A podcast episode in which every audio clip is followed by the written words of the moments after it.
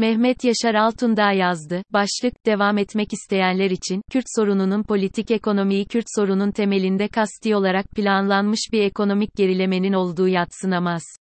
Mehmet Yaşar Altundağ Kürt sorununun ekonomi politiğini verilerle sundu. Ekonomi politik ile kalkınma sorununa indirgeme arasındaki farkı yorumladı. Giriş Halkların Demokratik Partisi eski eş başkanı ve 6 senedir Edirne cezaevinde tutuklu olan Selahattin Demirtaş, 24 Ekim tarihinde yeni başlayanlar için, Kürt sorunu nedir, diye bir yazı kaleme aldı. Sözlerine, aslında Kürt sorununun ne olduğu şimdiye kadar herkes tarafından kesin ve net olarak bilinmeliydi, diye başlayan Demirtaş, hiç bilmeyenler, anlamamış olanlar, böyle bir sorunun varlığını reddedenler için Kürt sorununun ne olduğunu tekrar masaya yatırıyor. Demirtaş'ın yazısı, Kürt sorununun konuşulamadığı ve Kürt siyasetinin AKP-MHP ittifakı ile tamamen bloke edildiği bir dönemde gündeme tekrar Kürt sorunun ne olduğunu ve Kürt siyasetinin neyi hedeflediğini anlatması açısından oldukça önemli. Demirtaş, Kürt sorununu en kısa haliyle Osmanlı Devleti'nin son dönemlerinde başlayıp Cumhuriyet'in ilk yıllarında derinleşen, yüzyıl içinde dallanıp budaklanarak yaygın ve köklü hale gelen, Kürtlerin yaşadığı sorunlara Kürt sorunu denir. Yani sorun Kürtler değil, Kürtlere yaşatılanlar ve bundan meydana gelenler bütünüdür. Şeklinde tanımlıyor. Yazısının devamında da Kürt sorununu Kürt kimliğinin tanınmamasına, siyasal haklarının verilmemesine ve kültürel haklardan mahrum olmasıyla temellendiriyor. Türklüğün iddia edildiği gibi herkesi kapsayan bir kimlik olmadığını, Kürt kimliğinin, coğrafyasının ve dilinin yıllarca baskılandığının altını çiziyor. Demirtaş'ın yazısı temelde Kürt sorununun vatandaşlık, kimlik ve siyasal şiddet kısmına odaklanıyor. Kürtlerin Türkiye Cumhuriyeti ile kurduğu vatandaşlık ilişkisi, Kürtlerin siyasal kimliğinin durumu, Kürt dilinin ve kültürünün politik olarak tanınmasını merkeze alıyor. Nitekim, Demirtaş'ın da yazısında anlattığı gibi Kürt sorununda çözümün temelini, daha kapsayıcı bir siyasal kimliğin oluşturulmasından ve devlet-vatandaşlık ilişkilerini tekrar düzenlemekten geçiyor. Fakat yine Demirtaş'ın da belirttiği üzere Kürt sorununun bütün yönlerini bir yazı ile kapsamak mümkün değil. Bu yüzden de bu yazıda, onun bıraktığı yerden devam edeceğim. Demirtaş'ın kendi yazısında anlattığı siyasal kimliğin kapsayıcılığı ve devlet-vatandaş ilişkileri noktalarını çok önemli bulmakla birlikte Kürt sorununun diğer önemli ayaklarından birine, politik ekonomisine ve bölgesel etnik eşitsizliğe gireceğim. Verilerle eşitsizlik insanların sağlık hizmetlerine erişim, okullaşma süresi ve gelirleri üzerinden bir yaşam kalitesi ölçümü yapan İnsani Gelişmişlik Endeksinin 2019 raporuna göre Türkiye'nin İnsani Gelişmişlik Endeks ortalaması 0.82. Türkiye'nin dünyadaki sıralaması ise 48. Ekonomik büyüklük olarak Türkiye'nin 22. sırada olduğunu hatırlayalım. Fakat veriyi biraz daha dikkatli incelediğimizde insani gelişmişlik endeksinin Türkiye'nin her yerinde aynı olmadığını ve en düşük insani gelişmişlik endeksine sahip illerin belli bir bölgede konsantre olduğunu görüyoruz. Doğu ve Güneydoğu Anadolu bölgesi İstanbul ve Batı bölgelerinin ortalaması 0.846 ve 0.832 iken Güneydoğu ve Doğu Anadolu bölgelerinin ortalaması 0.743 ve 0.754 ile İran'ın ortalamasına yakınsıyor. Doğu ve Güneydoğu illerinin ortalaması Türkiye ortalamasının epey altında. Türkiye'nin kendi kurumlarının yayınladığı istatistiklerde de durum farklı değil. Devlet Planlama Teşkilatı'nın 2015 yılında yayınladığı rapor, Gelişmişlik Endeksinin son 17 sırasındaki bütün illerin Doğu ve Güneydoğu'dan olduğu ortaya koyuyor. Sıralamanın son dördünde Van, Hakkari, Muş, Ağrı ve Şırnak varken gelişmişlik seviyesi şehrin büyüklüğüyle ilgili olabilir diyenleri şaşırtacak iki şehirde listenin son sıralarında kendine yer bulmuş. Türkiye'nin nüfus açısından en büyük 8 ve 12. illeri olan Şanlıurfa ve Diyarbakır'da Türkiye'nin gelişmişlik düzeyi listesinin 73 ve 68. sıralamasında bulunuyor. Kürt bölgelerinin yaşadığı ekonomik gerilemeye ayrı bir parantez açmak gerekiyor. Çünkü Kürt bölgelerinin yaşadığı ekonomik gerileme sadece 1980'den itibaren bölgede yaşanan çatışmalarla ilgili değil. 1927 ve 1960 yıllarında sanayi kuruluşlarının bölgelere göre dağılımı, ekonomik eşitsizliği derinleştirecek politikaların çok önceden başladığını gösteriyor. Nokta. Nitekim 1927 yılında ülkedeki sanayi kuruluşlarının Kürt bölgesindeki oranı %17,8 ve bölgenin ülke genelindeki nüfus oranına yakınken 1960'lı yıllarla birlikte bu oran %7,6'lara düşüyor. Çiçek, 2012. Bu dönemde Marmara'nın payı %29,6'dan %47,2'ye, Ege'nin payı %17,9'dan %19,6'a çıkıyor. Bu veriler, 100. yılına yaklaşan Cumhuriyet tarihi boyunca bölgenin sanayi, ekonomi ve sosyal politikalar bakımından öncelenmediğini ortaya koyuyor. Bölge, 100 yıl boyunca isyanlar, sıkı yönetim, unutulma ve çatışmalarla görece refahını da kaybediyor. Bunun arkasındaki sebep ise belli. Bölgenin Kürt kimliği bir terbiye aracı olarak kullandırılıyor. Politik olanın iktisadi eşitsizliği doğurduğu alanda buradaki zincir de saklı. Bir kez siyasi olarak dışlanınca iktisadi olarak da dışlanmaya başlanıyor. Tarihsel eşitsizliğin getirdiği bir güncel eşitsizlik de var. Güncel verileri incelediğimizde benzer eşitsizlik oranları eğitim, sağlık ve istihdam politikalarında da gözlemleniyor. Eşitsizlik Bülteni, Teknoloji ve Sanayi Bakanlığı'nın 2017 yılında yayınladığı Sosyoekonomik Gelişme Endeksi, SEGI, raporuna dayandırarak bir eşitsizlik bölgesi tanımlaması yapıyor. Bu bölge, SEGE'nin gelişmişlik düzeyi bakımından 6. dereceyle en düşük gelişme oranına sahip illeri kapsıyor. Hangi illerin olduğuysa şaşırtıcı değil. Muş, Van, Hakkari, Şırnak, Diyarbakır, Kars, bültenin 5 bölümde hazırladığı raporlar, bölgesel eşitsizliği her açıdan ortaya koyuyor. Eşitsizlik bölgesi olarak tanımladıkları 16 ilin tamamı Doğu ve Güneydoğu bölgelerinde bulunuyor.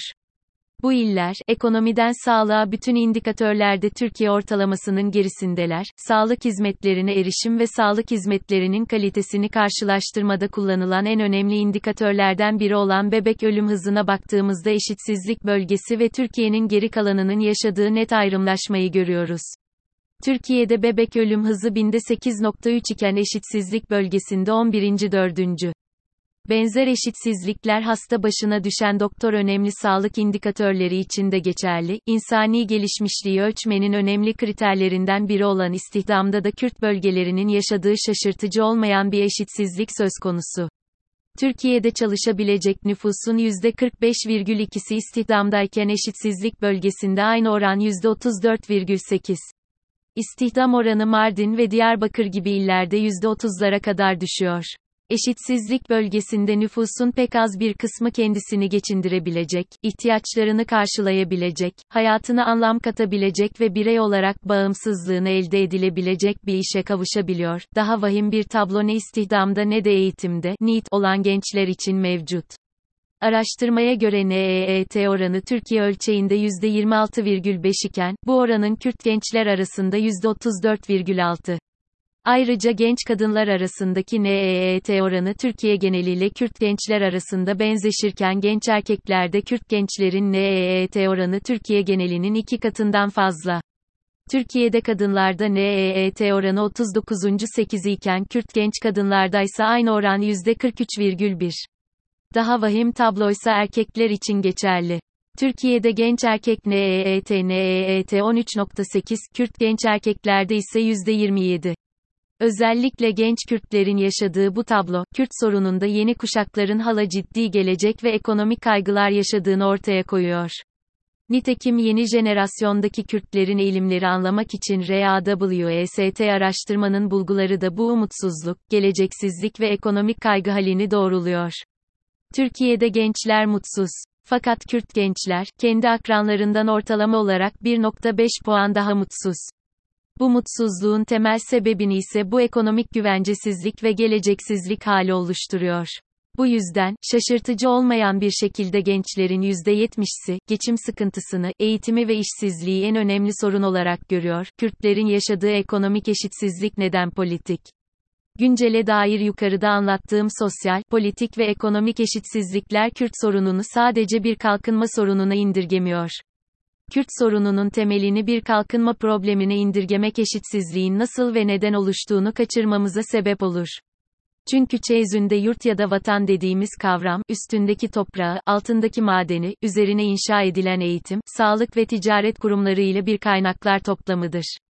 Devlet de bu kaynaklardan kimin, hangi şartlar altında ve ne kadar yararlanabileceğine karar veren bir siyasi mekanizmadır. Her rejim muhakkak bir politik ekonomik yapıyla var olur. Nokta. Ekonomi ve siyaset arasında ilişki, çoğunlukla düşünüldüğü gibi ekonominin siyaseti etkilediği şeklinde tek yönlü değildir. Aslında ikisi de birbirine şekil verir. Söz gelimi, sömürgecilik bir politik ekonomik kavramdır. Afrika'da, Latin Amerika'da ya da Çin Hindi'de sömürge yapıları kuran Fransız ya da İngilizler, bölgenin kaynaklarından yararlanmış fakat ortaya çıkarılan zenginliği bölge halkıyla paylaşmamıştır. Zenginlik kaynakların iktisadi olarak işlenmesiyle yaratılır fakat bu zenginliğin ne kadar bölüşüleceği siyasi kararlara ve yapılara bağlıdır. Sömürgeciliğin bölüşüm eşitsizliğinin temelinde de emek piyasasının eşitsiz yapısı vardır. Sömürge bölgelerindeki insanlar zorla, düşük ücretlerle ve tarım, madencilik, sanayi gibi ağır işlerde çalıştırılırken Batılılar, yönetici, tüccar ve sanayici olmuştur. Batılıların ekonomik olarak üst tabaka işlerde çalışırken yerlilerin köle olması, zenginliğin eşitsiz bölüşümü ve bu yapının nesiller boyu kendini tekrar ederek var olabilmesi bu ekonomik yapının politik yanına işaret eder. Bu yüzden Kürt sorununun bir politik ekonomik yüzü var demek ile Kürt sorununu sadece bölgenin yaşadığı bir kalkınma sorununa indirgemenin arasında hem siyasi hem de analitik bir fark vardır. Uzun yıllar ve hala Kürt sorununu bölgenin kalkınmasına indirgemenin arkasındaki temel motivasyon, Kürtlerin siyasi ve kültürel haklarını karşılamayan ve bunları merkeze almayan bir şekilde Kürt sorununu çözme çabasıydı. Ayrıca bu zihniyet, oldukça yakıcı ve politize bir konuyu depolitize ederek teknik bir meseleye indirgiyordu. Halbuki mesele özü itibariyle politiktir. Kendi kimliğin, dilin ve kültürün ile özgürce var olabilme ve bu kimlikleriyle siyasi olarak tanınma mücadelesidir. Dolayısıyla Kürt sorunu basit bir kalkınma meselesi olmadığı gibi en nihayetinde güç paylaşımı olan siyasetin etkisiyle siyasal eşitsizlik, zamanla ekonomik eşitsizliği doğurmuştur. Ekonomik ve kaynak eşitsizlik de, siyasal eşitsizliğin daha da perçinleşmesine sebep oluyor. Böylece bir eşitsizlik döngüsüne giriliyor. Eşitsizliğin nesiller boyu aktarılması eşitsizlikler sadece bir jenerasyonu etkilemez. Ayrıca nesiller boyunca da aktarılır. Nitekim 1980'lerden itibaren Doğu bölgelerinden zorunlu göçe tutulan Kürtlerin, batıya vardıklarında toplumun ekonomik ve sosyal olarak en aşağısından başladıklarını görüyoruz.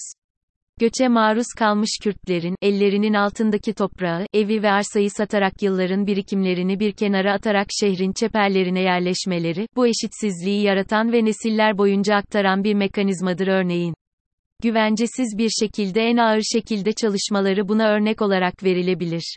Doğuda yaşayan Kürtlerin üzerlerindeki devlet baskısı, toplumdan dışlanma hissi ve ekonomik olarak öncelenmemeyle beraber kendilerini gerçekleştirebilecek imkanlara ulaşamadıkları buna örnek olarak verilebilir. Kürt genç erkeklerinin ne istihdamda ne de eğitimde bulunanların oranının Türkiye ortalamasının iki katı olması bunu somutlaştırıyor. Sadece Kürtler mi eziliyor? Kürt sorununun politik ekonomik yanından bahsederken çok sık gelen iki karşıt cevap oluyor. Bunlardan ilki, sadece Kürtler mi eziliyor? Niğde'de yaşayanlar sorun yaşamıyor mu sanki? İkincisi ise bölgede yaşayanlar çok fakirse düğünlerde kilolarca altın takan aşiretler nasıl var olabiliyor o zaman? İlk soru, Türkiye'de bu aralar sıkça yapılan temel bir hataya düşüyor. Mağduriyet yarışı. Özellikle herkesin ekonomik kaygılarının çok üst düzeye çıktığı ve politik baskının arttığı şu dönemde başkalarının acılarına karşı empati gücümüz azalıyor. Her grup, sadece kendi mağduriyetini anlatmak ve duymak istiyor. Nitekim Türkiye'nin İç Anadolu ya da Orta Karadeniz bölgelerinde de ciddi bir zenginlik yok. Hatta şu an Türkiye'de hepimiz fakirleşiyoruz. Fakat Kürt sorununun ekonomik boyutunu diğer az gelişmiş bölgelerden ayıran iki temel nokta var. Birincisi Kürt bölgelerinin yaşadığı ekonomik gelişmeme hali, daha fazla ve daha fazla derinleşmiş durumda. Fakat daha önemlisi şu, ekonomik eşitsizlikle politik dışlanma iç içe geçmiş durumda. Bir Kürt genci zaten elinde eğitim ve ekonomik imkanlar az olduğu için hayata birkaç sıfır geride başlarken hissettiği dışlanma hali ve Kürt kimliğiyle var olamama durumu, onun ekonomik eşitsizliğini katmerleştiren bir noktaya götürüyor. İkinci soruysa temel bir mekanizmayı görmezden geliyor. Bölgesel eşitsizliklerin içinde de eşitsizlikler mevcut. Nokta. Zengin aşiretler de Kürt bölgesindeki sorunun bir parçası ve oradaki sömürü düzenini devam ettiren arkaik yapılar. Bölgenin sosyal, politik ve ekonomik olarak geride bırakılması zaten bu arkaik yapıların devamını sağlıyor. Daha acısıysa şu, devlet, uzun yıllar bu aşiretlerle bölgedeki Kürt siyasi hareketini dengelemek için ilişki kurarken siyasi partilerde o için aşiretlere milletvekilliği gibi önemli mevkiler dağıttı. Unutmamak gerekiyor ki siyasi elitler, kendi imtiyazlarını ve güçlerini korumak için sömürdüğü yerlerdeki yerel güçlerle ittifaka geçerler.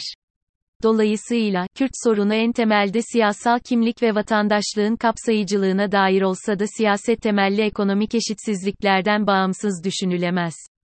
Kürt sorununu iyi anlamak için yaratılmış ekonomik eşitsizliklerin ve bunların nesilden nesile nasıl devam ettiğini iyi anlamak gerekiyor.